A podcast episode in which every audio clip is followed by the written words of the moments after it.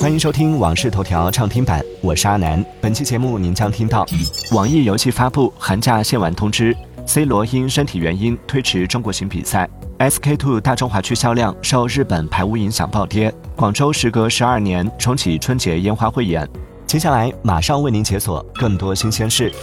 近日，网易游戏发布未成年人寒假限玩通知。未成年人在寒假期间仅能在规定日期的二十到二十一点体验游戏。除了寒假限玩时间表，家长还可以使用网易未成年人护航平台查看管理孩子的游戏时长和消费，并在游戏内开启未成年人模式，进一步管理孩子的游戏行为。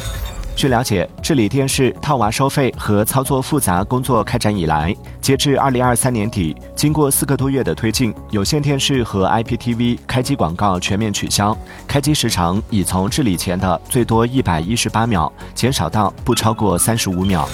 一月二十三号，主办方宣布，一月二十四号和二十八号利雅得胜利中国行比赛因 C 罗个人身体原因延期举行。主办方将尽快开启无条件退票通道，按照实际产生的机票、酒店费用进行赔偿，向广大球迷致歉。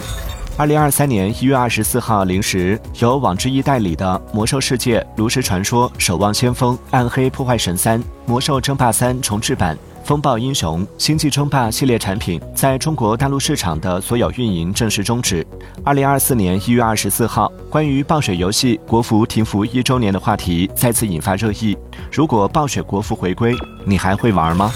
据小米公司发言人官博称，近日关于小米汽车交付时间再次出现大量谣言，相关信息纯属捏造，完全子虚乌有。再次声明，小米汽车正式发布交付时间均以官方信息为准。一月二十三号晚，与辉同行抖音直播间挂出人民文学二零二四年全年十二期订阅链接，开播十五分钟即售出两千套，最终成交数据共计销售八点二六万套，九十九点二万册，成交金额一千七百八十五万，销售马洋一千九百八十三万，创造了东方甄选直播间销售的单场图书销量最高一千万的记录。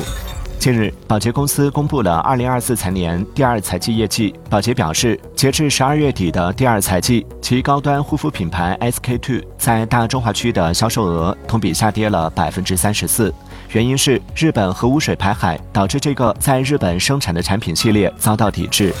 近日，一位来自山东青岛的保时捷女销售晒出了自己的2023年战绩，引起网友关注。她称自己一年卖出了一百七十辆保时捷，并辟谣称自己年收入没有三百万。她还强调自己从来没有因为卖车跟客户出去吃过一顿饭。对此，门店回应称其售一百七十辆是真实的。一月二十四号，广州市文化广电旅游局透露，广州在停止集中燃放烟花爆竹十二年之后，在今年春节将传统民俗和现代科技结合，将推出各类烟花汇演。广州春节烟花汇演将于今年二月十号大年初一在白鹅潭隆重呈现，为大家带来四十五分钟的国际水准烟花表演。